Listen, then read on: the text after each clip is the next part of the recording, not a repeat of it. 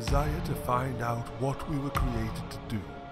We often struggle to find significance while also seeking to be known and heard and loved. We want things to be better than they are, not just for ourselves, but for everyone. And we see this gap between what we think should be and how the world actually is.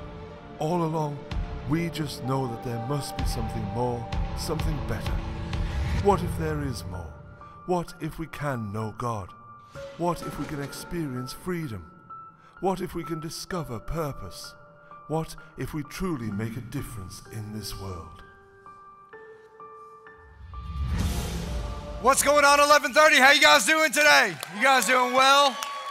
Welcome, welcome, welcome. My name is TJ. I'm one of the pastors here. We're glad that you're with us today in the middle of a holiday weekend and a rainy day. You guys made it here to church, and man, we're so glad that you're with us. We've been in a series over the last couple weeks called Four Cups, and we've been talking about the promises of God. And, and I think this is an important thing for us in the season we're in as a church and as a community and as a people that, that we really understand that God has got some incredible promises for our life. A lot of times we're, we're talking about how we can overcome things or break addictions, but there there are some promises that I believe that if we can grab hold of, if we can understand, and if we can begin to walk them out, we will see some incredible things that God wants to do in our lives. And over the last couple of weeks, we've kind of defined what a promise is. We said a promise is an offer with a guaranteed result. And what God does is He makes an offer to us. He says, Hey, here's what your life could and should be. And if you'll take some steps, I guarantee this to happen in your life. Like if you'll not only take my promise, but the premise, in other words, the things that you need to do in order to see that happen in your life, I will do some great and mighty things inside of you. And we have been studying some of the promises of God over the last couple weeks. And, and I think one of the reasons we struggle with the promises of God and, and really seeing them come to fruition in our lives is that we live in a fallen and broken world. We live around people that have made promises that have broken those promises. We live around organizations that have made promises that have broken promises. We live around with a government that has made promises that has broke promises. And, and because of that, we automatically assume that that people and government and and and God are synonymous. Like he's going to act like they're going to act, but we've seen in Numbers chapter 3 23 verse 19 it says God is not a man so he doesn't lie. He's not human, so he doesn't change his mind. People lie and people change their mind, but God is the same yesterday, today, and forever. And he has made some promises, and the Bible actually says that his promises are yes and amen. So if he's spoken something, he says, Yes, that is for you, that is for your life. And the, the word amen means so be it. So, so be it in your life. And so, what that should do for all of us is the promises of God should start causing some dreams to come up inside of our lives. Like we should begin to dream again and hope again and come alive again because what God's promises should be doing is it should be leading us and guiding us towards the fulfilling life that He has for every single one of us. And God has got an incredible life for you. He's got an incredible life for me that will lead to fulfillment. And that is God's ultimate goal is that you would live a life that is fulfilled and filling to you. And so we've been studying what the Bible calls the four I wills of God. And there are four core promises uh, that he gave to the children of Israel on their way out of Egypt as they were getting rid of slavery, as they're breaking free from the Egyptian rule, and they are moving towards the promised land, God's promise for their life. He actually made four promises to them that the Jewish people still celebrate today over, over Passover uh, season. In fact, the synagogue that's right behind us will be doing that during the Passover season. They'll actually be reading these four core promises.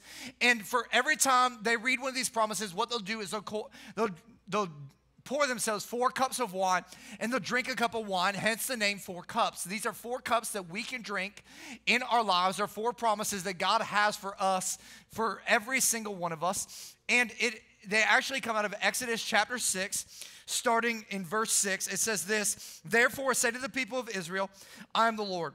He says, I will free you from your oppression. That's promise number one. That is the cup of sanctification. It's a cup of salvation. God wants all of us to be free from our sin nature that is natural to us. He says, Hey, I've sent a Savior to eradicate that sin out of your life so that you can have eternity in heaven. And I've promised this cup of sanctification, this cup of salvation for every single one of you. He says, I will rescue you from your slavery. In other words, this is the cup of deliverance that God says, not only have I saved you you for eternity. But while you're here on earth, I want you no longer to be slaves to your past. I want you to be free and everything. And so I want to bring freedom to your life. Then he says, I will redeem you with a powerful arm and great acts of judgment. This is the cup of redemption. This is the cup we talked about last week. And it's, it's all about that God has repurchased you with the price of Jesus on the cross so that you could be repurposed, so you could have a purpose in life. God's got something intentional for every single one of us. And then he says, This is the fourth promise we're going to talk about today. I will claim you as my own people, and I will be your God. Then you'll know that I am the Lord your God who has freed you from your oppression in Egypt. And so today we're going to be talking about this last cup, and it is the cup of praise or the cup of fulfillment. What God wants to do is He wants to bring fulfillment in your life. That's His ultimate goal, that's His plan, that's His ambition for you. In fact, Jesus said it this way in the New Testament. He, in John chapter 10, verse 10, it says, The thief's purpose or the enemy's purpose is to steal, kill, and destroy. That's what the enemy is all about. That's his agenda, that's his priority, that's what he wants to do in your life and in my life. But Jesus said, My purpose, everybody say, My purpose. Jesus' purpose for you is to give you life in all its fullness. Like God's purpose for your life, His ultimate purpose for your life, is that you would live in the fullness of every single thing that He has for you. In other words, He wants you to live the life that you have yet to live, the unlived aspect of you that He put depth within the depths of your soul, that you would discover that, that you would realize it, that you would walk it out and live it out, that you would not just have a dream of writing a song, but you would actually write that song, that you would not just have a dream of having a family, but you would actually go out and live that life of having that family, that you would not just have a dream of finishing college or starting that career, but that career would actually come to fruition in your life, that you would live life in all of its fullness, that you would drink from every cup that He has for you in life, that you would experience salvation, that you would experience freedom on this earth, that you would live with purpose and intentionality so you could be full in your life. And what I've discovered about God is that, is that God wants us to really learn that, live that, and walk it out to pursue those things in life. In fact, uh, on my phone is a thing that I call my bucket list. And it's things that I want to do before I kick the bucket and die one day. There's some goals or some dreams, some, some aspiration. Anybody else have a bucket list that they keep? They're like something. I want to encourage you all to get a bucket list if you don't have one. Um, and, and my bucket list has four categories in it that I'm constantly putting things in. One of those categories is like ministry goals that I have, things I want to see God do in our church and, and through ministry in different aspects, how to reach, how many people, like I have goals of I want to lead this many people personally to Christ in life. I, I have some really big, hairy, audacious goals in life when it comes to that. Then I have some family goals uh, for Shayla and I, places we want to visit, things we want to do, how I want God to transform her, and, and you know, just all kinds of interesting things right? Your goal's got to have some possibilities in them, right? For with, with, with a God who makes all things possible. And uh, uh, then I, have got some, you know, just some like things that I'll like crazy, stupid things like jumping out of airplanes, riding bulls. Uh, you know, I've, I've gone shark diving with great white sharks. Like anything that you can die in, like that's probably on my list of the just experiences I want to have. And so if you've got a connection to bull riding, let me know after service. It's one of the big ones right now. I just want to do it. I want to do the eight second thing. And then I've got some financial goals in life, some things that I want to accomplish for us and our family, uh, uh, amounts of money I want to give away in my lifetime, all kinds of things.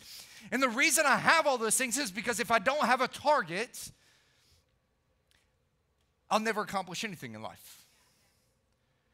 And unfortunately, so many of us in life have no target. And so we're shooting arrows, hoping that we'll have fulfillment and significance in life, shooting an arrow. And then when it hits, we just go and draw a bullseye around it. And we wonder why, like, we don't have the thing that we're looking for in life. We wonder why we're not fulfilled in the life that we're living and chasing. And I've figured that so few people ever truly discover what God created them to do on this earth. And the few that do discover that, very few of them actually walk those steps out. And so, what we end up with is a whole bunch of people in life that are unfulfilled. And I think that there's a reason people are unfulfilled. I think there's actually a couple reasons a lot of people are walking unfulfilled in life. Uh, one of those is, is we let the past cripple us. For so many of us, our past is still impacting our present. In fact, I say this all the time at our church your past is not your past if it's still impacting your present. That is your present. You have not moved beyond that thing. And so, therefore, what we need to do is we need to settle yesterday so we can live fully today and walk into our future tomorrow. But if we never settle our yesterdays, we're never gonna, we're gonna, we're gonna walk around with things hindering us and holding us back from the life that God wants us to live and walk out. That's why we talked about cup number two, that cup of deliverance, that God wants to free us from the things that are holding us captive in life so we can move forward. And we do that through community. We do that through people. We, but TJ, I thought this is about my relationship with God. Yes, it is because God forgives you. But the Bible says that our healing comes. It says, confess your sins to God for forgiveness, confess your sins to one another for healing. See, God wants to heal you, but He's going to do it through the context of people. But a lot of us, we're walking around and we're handcuffed and we're chained. And it's holding us back from experiencing fulfillment in life. For others of us, it has nothing to do with our past. For some of us, we've let our culture define us. We have allowed culture to set who we are, why we do what we do. And, and, and, and here's the problem because so few of us have discovered that calling, so many of us are going around life, and what ends up happening is we are settling for a substitute rather than the real thing. We're settling for the fake rather than the authentic thing that God wants for our life. Let me explain it like this. Has anybody ever been to New York City? Anybody been to New York City? New York City. Anybody been to Chinatown in New York City? A couple of you? Yeah, you, you've all picked up this thing called a fake purse in Chinatown, right? You want, you want Louis, but you can't afford Louis, so you go to Chinatown, right? And you pick up the Bowie Vuitton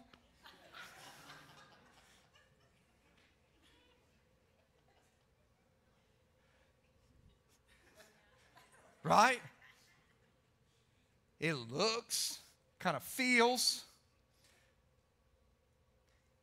like the real thing, but it's not. And here's what the world does it says, man, if you just get that car, you'll be significant. If you just live in that neighborhood, you'll be fulfilled. If you just have this much money in the bank, man, all your dreams will come true. And what it's doing is it's selling you a counterfeit and saying, hey, if you figure these things out, it's going to define you and make you. When the reality is, is the thing that fulfills us and defines us is who God says we are. It's what we just sang about. I am who you say I am, but so long, so many of us have been looking to what everything else says we are, and what we need to be and who we need to become. In fact, I, I would submit to you today that the thing that's holding you away, keeping you from fulfillment, is a word called good. Because we settle for good when God has called us to great.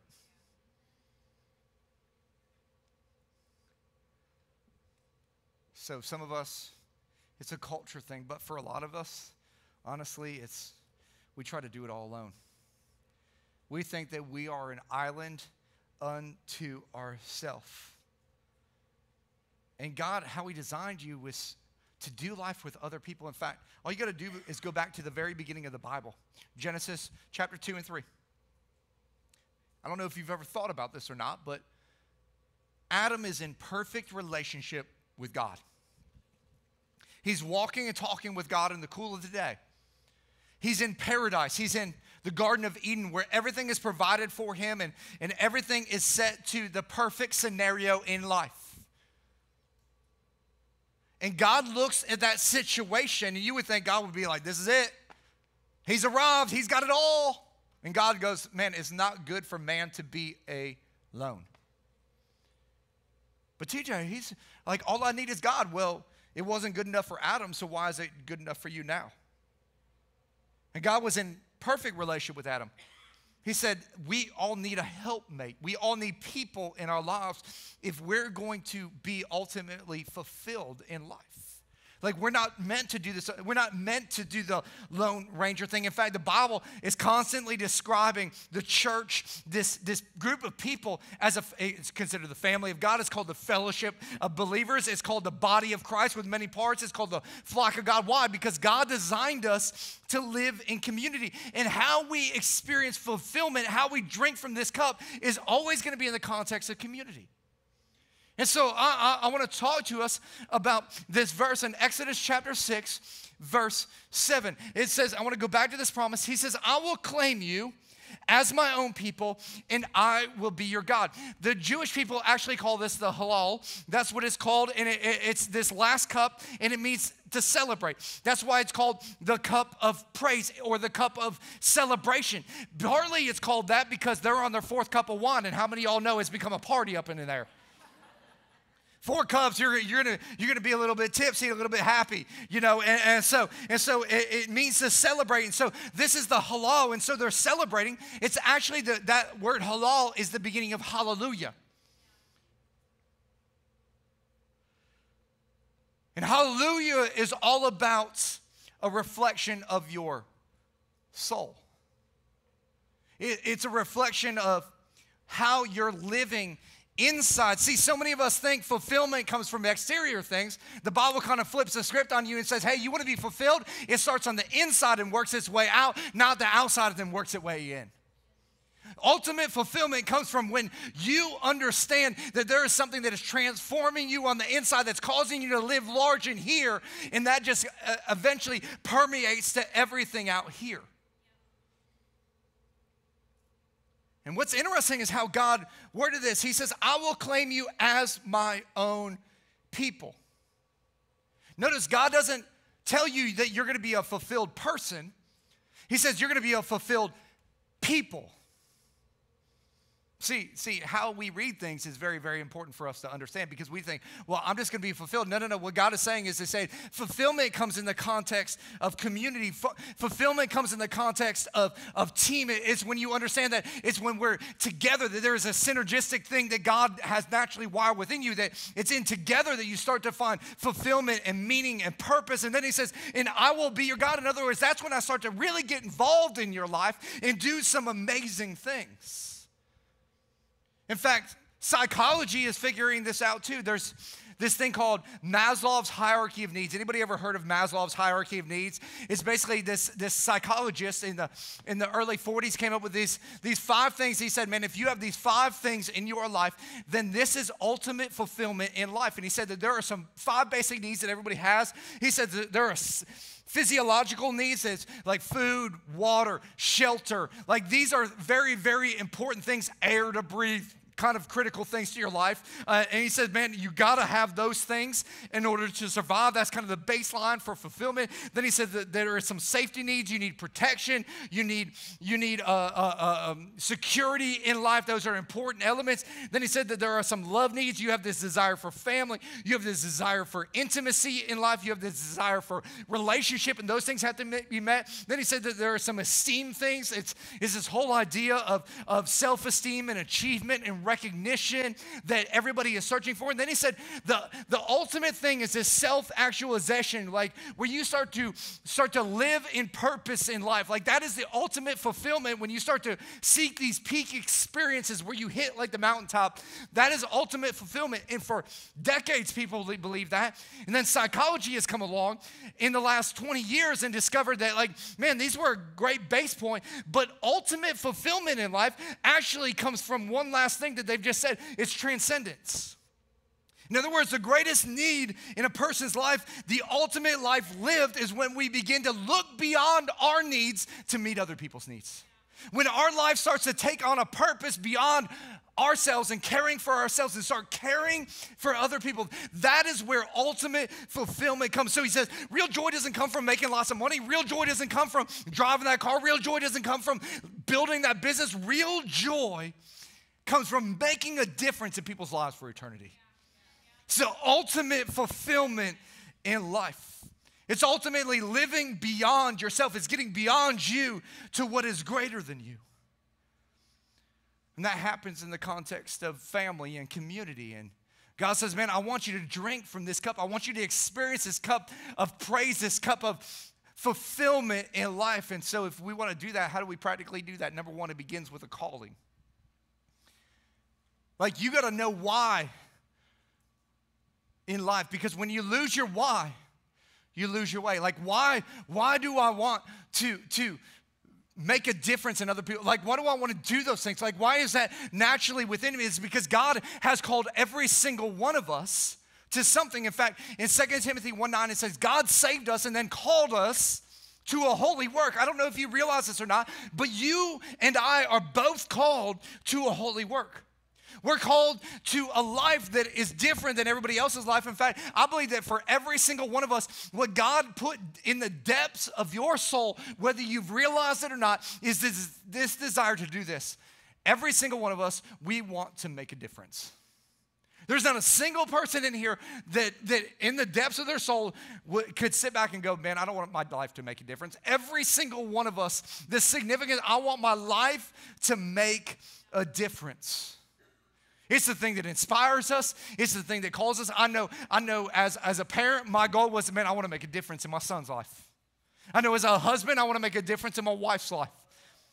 I know, I know as a pastor, I want to make a difference in people's lives. Like there's a desire within me personally that I want to make a difference.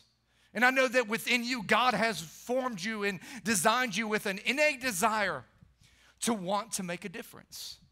And so it begins with a calling. Number two, it stands on a cause. It stands on a cause, and it isn't about climbing mountains or writing best selling books. It's about doing something that makes an eternal difference. And, and making an eternal difference has got to be centered on a cause. And that cause always begins with the one who's caused all this to happen Jesus Christ. And it's got to be about the cause that Jesus is all about. And Jesus was all about, he said, I'm going to build one thing and one thing only. He said, I'm going to build my church. And let me just give you a 411. A church is not a building, it's a people. Jesus said, Man, I'm about building one thing, I'm about building people. And so it's about building people and making a difference for people's eternity. That's what a cause is all about. And that's what God is all about. That's why the Apostle Paul in Acts chapter 20, verse 24, says, My life is worth nothing to me unless I use it for finishing the work assigned me by the Lord Jesus, the work of telling others the good news on the wonderful grace of Jesus. You know what your work is? God said to every single one of us, his last words go into all the world and preach the gospel and make disciples. In other words, he said, go make a difference doing something that makes a difference. That was that's called the Great Commission. Hey, go do something, make a difference, doing something that makes a difference in life. Then, number three, it spreads from me to we.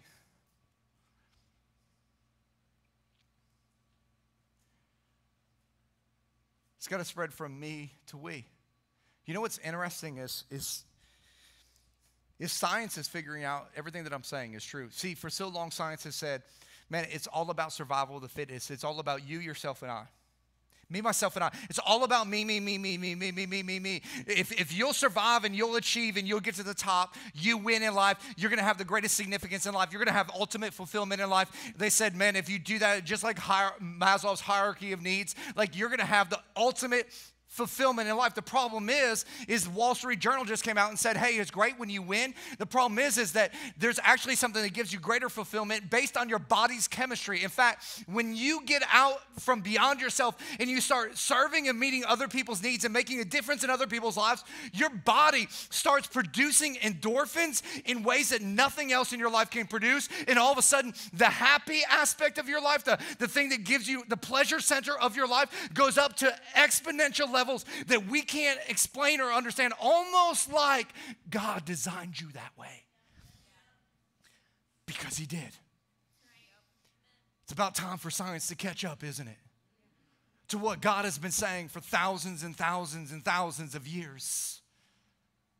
Why? Because it's got to move from me to we. It's got to move from like, I'm going to do something and make myself great to like, man, we can come together and we can do something amazing. I don't know if you've, you've ever played sports and won something, but when you win something by yourself, to celebrate by yourself is kind of a crappy party. It's like, I'm awesome. Anybody with me? Nobody's with you. But when you're on a team and you win, like you win the Super Bowl, you got six foot eight dudes that are 380 pounds bawling their eyes out with a five foot seven white wide receiver. You know what I'm saying? It's like, they're like, oh my God, I love you. And he's the kicker, right? You know? It's like the only time, like all of a sudden there's this deep meaning that comes from being together, this teamwork aspect. The Bible says it like this two are better than one because they have a good return for their labor. See, when we come together, there's something amazing that happens when you come together to make a difference. In fact, the Bible says it like this one can put a thousand to flight, two can put, you would think that that would equal 2,000, right? It says you can put 10,000 to flight. It says, where two or three are gathered, there, Jesus said, I am also. Something about when your life begins to move from me to we changes everything. In other words, Cup four says, I want to make a difference doing something that makes a difference with people who want to make a difference. It goes from, I want to make a difference all by myself doing something that makes a difference to, I want to make a difference doing something that makes a difference with some other people who want to make a difference. That's how revolutions start. That's how transformation begins.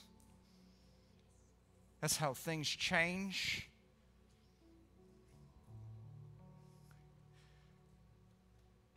And so it got me thinking about our church and the season that we're in. And we're in an incredible season as a church.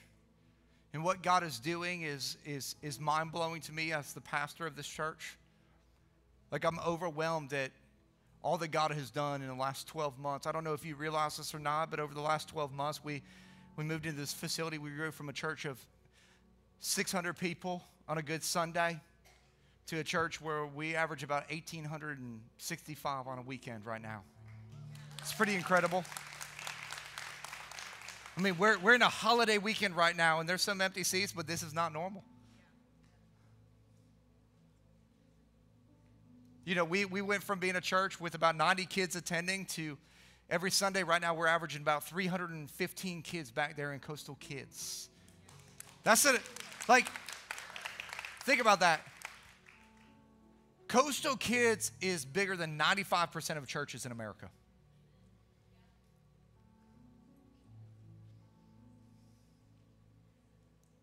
We've gone from three services to six services happening over every single weekend, which is insane. We're the seventh fastest growing church in America this past year, and if they were to pull that study right now, we'd be right back in the top 10 again because we've, we've grown exponentially since they did that study. And here's what we know as, as amazing as what God is doing here is, is that God has got something bigger still on the horizon. And there are some dilemmas that we're facing as a church because if we continue at a 25% of rate of the growth that we have been having, by February of 2020, which if you can count, that's three months, our services will be all full again which is amazing. Thank you for inviting your friends, your family, your coworkers. Thank you for wanting to make it hard for people to go to hell by making it easy for them to go to church so they can experience, know, and follow Jesus. That's what it's all about for us. It's what it's always been. That's what we're passionate about.